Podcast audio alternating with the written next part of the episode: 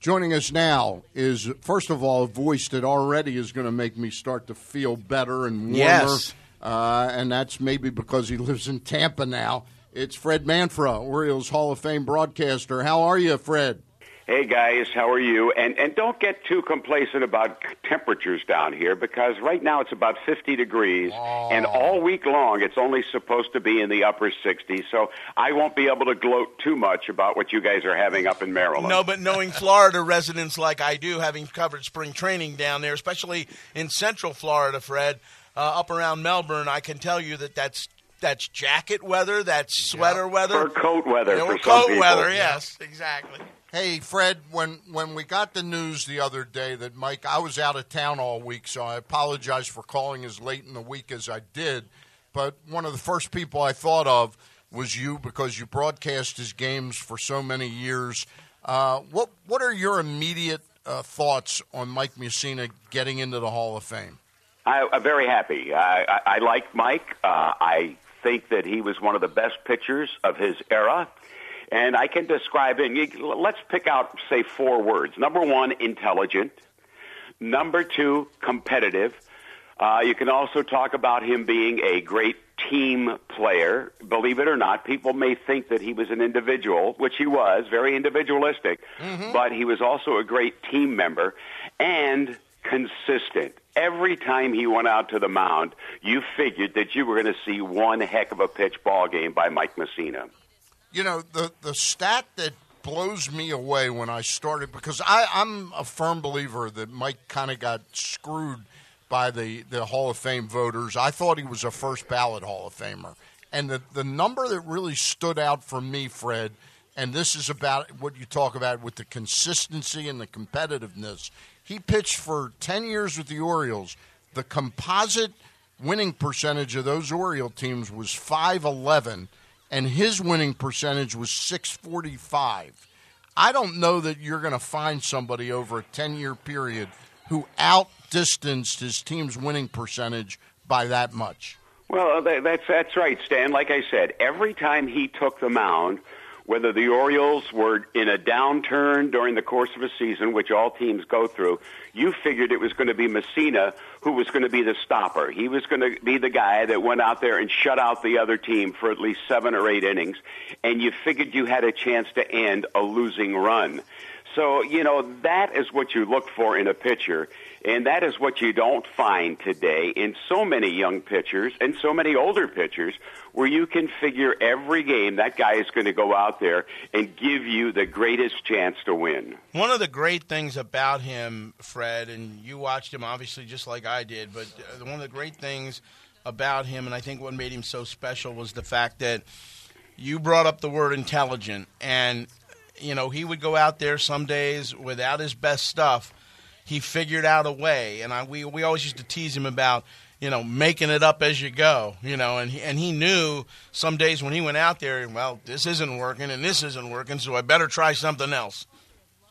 Well, that's correct. And that's what pitching is all about because you talk to anybody. You talk to a Jim Palmer. You talk to a, a guy like a Bert Blyleven or a, a, a Jack Morris. And they all tell you, you know, there are certain days you go out on that mound and you don't have your best pitch. So you better find out what you do have and how you can utilize that against the opposition. And Mike always seemed to find that way, whether it was a knuckle curveball, a breaking ball, a fastball. He always found the pitch that was the out pitch during that particular outing. Yeah. You know, you know what's fascinating about him? I was a, a, a just up and coming talk show guy on WFBR radio, and I got the drive time position when we lost the Orioles rights. I did a five to seven show, and I had Mike's dad. First of all, is Mike's dad still alive? He passed away. Uh, I had Mike's dad on when the Orioles drafted him in nineteen was it eighty seven or eighty eight? Yeah. and because the Orioles had drafted him very highly that year out of high school, and Edward Bennett Williams really wanted him, and he he promised Mister uh, Mussina that he would pay that the Orioles would pay his college tuition whenever he wanted to go to college. And I remember Mike's dad saying. Well, I've done fairly well. I may not be Edward Bennett Williams, but I was a lawyer. I told Mr. Williams, we can afford to pay for his college too. Right. And uh, and they didn't come to an agreement then. It was very unusual to dip back in that same pool again, Fred, isn't it? Well, yes, it is. But then when you have a pitcher of the quality of Mike Mussina, if you have a second go around to get him, you're Yeah. going to try to get him Yeah. and hope that teams in front of you don't have that opportunity. You know the story about Eddie Farmer, who's now a, a broadcaster for Sure. the White Sox, and of course, uh, one-time pitcher for the Orioles, one-time big league pitcher. He also worked as an Orioles quote scout at one point and scouted Mike Mussina. He brags about that, and he tells the story that uh, his final scouting assignment, supposedly to look at Mike Mussina, Mike did not pitch well. But the Orioles encouraged him to go back and watch Mussina pitch again he kind of reluctantly did and then had his eyes opened once again to the effectiveness of a Mike Mussina and what potential he displayed to be as a big leaguer. And that's why the Orioles, with his recommendation and uh, several other recommendations, obviously, drafted Mike Mussina out of Stanford. I remember. I remember, and, and Fred, you may remember this game, the inning in two thirds when he got blasted and got knocked Ah. out of the game. We're in the clubhouse afterwards, and everybody's waiting to talk to him. He slammed a, or he shut the door, the locker door up above his uh, locker, and he turned just turned around. Nobody asked a question. He just turned around. He looked at all of us and said, "The worst athletic performance of my life at any level, high school, college, little league, anytime." Worst, and then he walked off. well, that that was Mike. He didn't make excuses. You, you never heard, even when he had that blister. You remember Yeah. when they were people were telling him to put it in pickle, uh, pickle brine, Brine, and all right. kinds of things. He he didn't make excuses. And then, uh, as Stan and I talked yesterday, we talked about two things. Number one, that. Uh, Fight that evolved against the Seattle Mariners. Bill Haselman charged the mound, and then I think something that went on. It seemed like a half an hour that uh, conflagrations broke out all Oh, over the playing field. Norm Charlton, one of the biggest precipitators of the fights, and even Elrod Hendricks, Mr. Elrod, who is the friend of everyone, Right. was involved in a situation with Norm Charlton. And then, as Stan brought it up yesterday about that line drive off the eye uh, socket Yeah. of Mike off Were you- the bat of were you Sandy there- Alomar. were you and there, Craig? read- oh, absolutely. Yeah. yeah, you know, he had just come back from missing two starts because of, I think, the blister or the, the wart on his finger. And he came in, and everybody thought, oh my gosh, I hope Mike has not lost an eye. Obviously, he didn't, fortunately. He did break a bone underneath the eye. And then, what was it, two or three starts later, he was ready to go. Right. Yeah, absolutely. Fred, that fight, uh, when you when you remember back to it, and you and I were talking about this, I, I remember that Chris Bosio was the starting pitcher for the Mariners that day. And when you talk about throwing at hitters, usually you think of headhunting. I remember that particular game, Bosio threw at the ankles of about three or four Orioles, and it was always my opinion that Rick Sutcliffe said to Mussina, it's time to pay them back. And, Well, and It, yeah, If you review that in your mind or on uh, the, the internet, you see Sut, he is right there in the middle of everything. right, right. And he was trying to, you know, after a while, I think maybe he said, "Me, if in fact what you say happened," he's Right. saying, "Uh oh, what did I start here?" Right, exactly. Because it was going all over the ballpark, from the third base coach's box in front of the visitors' dugout over to the first base side, then out at second base. It was just amazing. It seemed it would calm down, and then all of a sudden it would blow up again. And it was one of the most bizarre days at Oriole Park at Camden Yards I ever witnessed. And something that I don't think a lot of people know about, which I found out on the MLB channel this week, was that Harold Reynolds was hit by Bosio in that game. And and here's Harold, who was uh, That's who it was he threw at his Ha- ankle. Ha- Yeah. Harold was Harold was a longtime Seattle Mariner before he got to Baltimore. Right. Right, right, and the, and the Mariners, uh, you know, uh, again. I, I I think David Segui was there as well. Yeah. Who you know, you- you just had so many guys involved in little fights.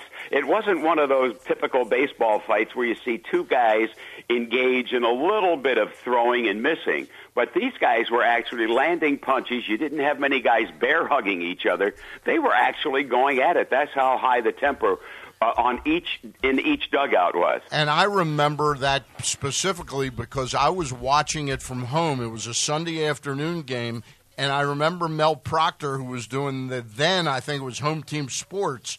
He's going, "Where are?" The, I mean, he must have said this ten times. Where are the police? My God, where are the police? Well, that, that was the time when you only had to worry about streakers going on the exactly, field. So you, exactly. you didn't have to worry about idiotic people who have been had had too many beers at the ballpark running across the field or, or or trying to shake hands with somebody and so they didn't have that same police presence as they do Yep. now and also the private security guard presence at the ballpark By the way, Fred, I'd like to apologize for that day anyway. well you know they say when they arrested you Craig it was for lack of evidence well, they. Oh, wow! Oh, he got you. Good Ah. zinger. Good zinger. I knew Hey. there was a reason I missed you. Hey, there, there were two other things about that fight. I always blame Jeff Tackett for not oh. being. He was the catcher that day. Well, you know, I, yesterday after we talked about that, I went back and watched that. Right. And I watched Haselman, who was not a very fast guy. He No. broke out of that third base side batter's did box like there. Jesse Owens sprinting to the mound. So I don't think Jeff had an opportunity or realized Yep. that that was about to happen. But yeah, Haselman had some of the greatest moves of any halfback or fullback Yep. in football as he broke out of that box heading toward Moose. And the other little side story of that, and Craig, you remember this, is Cal Ripken got Oh hurt. yeah, he got, hurt he, in he was in the fight. bottom of that pile. Yeah. Yeah, and, Well, you remember Richie Bancells, and, and Richie and I are great friends. Richie said after that game he was concerned that the streak was about to come to Yep. an end, but miraculously, Yep. the next game, Cal was in the lineup and ready to go. Thank God for the off day on Monday. Yes, correct. Hey, Fred, before we let you go, and we really appreciate you giving us some time this morning, we're going to get another broadcaster, Suzyn Waldman, who got to watch Moose up in New York for the eight seasons. He I should there. give you a different perspective of Certainly. Moose. But I do want to ask you, what do you expect out of Moose um, in his speech at Cooperstown? Well, I think he's going to be gracious. Uh, remember when uh, Moose was inducted into the Orioles Hall of Fame? Very gracious to Orioles, and and I and I, I do. I, I heard you guys talking before we came on about. I, I I never was one of those fans that begrudged Moose leaving Baltimore. He what made ten thousand, ten million dollars more with the Yankee contract. I would have loved to have seen him in Baltimore, but I always would talk to fans and say, look, if you were working for a company that you liked working for and the fan and you mm-hmm. enjoyed, but if somebody came across the street and said, "I'm going to give you X amount of dollars more," what would you do? Yep. And nine out of ten of those people said, "Hey, I would take the money and leave." Well, I said, Unfortunately, that's what happened in that situation. The Yankees wanted Moose, and he anchored their pitching Yep. staff among other great pitchers that they had at that time. Yep. And look, he went to the postseason. Look what he did as a Yankee. So I'm happy for Mike Mussina. All right, Fred, we're going to leave it at that, and uh, maybe we'll touch base with you. Uh, will we see you down in Sarasota at all? Oh, you got it. I'll be down there. I, I, I won't know many people uh, in in the clubhouse, but I'll, I'll be down there, and I'll be looking forward to seeing what the, the, the new Oriole pact will be this year. And I, you know, we saw a ball club, and I live with a ball club here in Tampa Bay that has done it many ways, like the Orioles will have to do it, and they'll have to do it from rebuilding farm system. We saw what Houston did, but the Tampa Bay Rays, for a team that is not a big market team Yep. and doesn't have the money that maybe the Orioles might have through the network, they have been able to win some ball games. And let's see if the Orioles, with their new general manager and their new front office staff, will be able to start that type of a situation and create another Orioles great tradition. Fred, I urge you to go on Amazon and buy a copy. You can probably get it for ten, twelve dollars of a book called Astroball, written by Ben Reiter, R E I T E R. It's sort of the money ball of the Astros. A fascinating read. I'm about a third of the way through it. It's really entertaining. Now, before we leave, I have one question. What do you think of analytics? I'm a, I'm an embracer of analytics. I think that they're vitally important, but I think you need the combination of the scouting and the analytics together. And I am Right. a I am a fan of analytics to a certain degree, but I still think the eye test is what I trust the most, especially when it comes to scouts. And because of analytics, a lot of scouts, Fred, have lost their jobs. well, that's correct. And, and, you know, I feel that there has to be a combination because a computer does not tell you what's inside of a guy's heart. No, Read And- read this book. I urge you to read Okay. it. It's called Astroball. It's a New York Times bestseller by Ben Reiter. All right. Uh, b- by the way, I had dinner with Sam Perlozzo the other night, and Sam sends his regards to everybody back in Baltimore. That's great. That's great. Stay well, Fred, and we'll talk to you in spring training. Always a pleasure, guys. Look forward to seeing you. All right.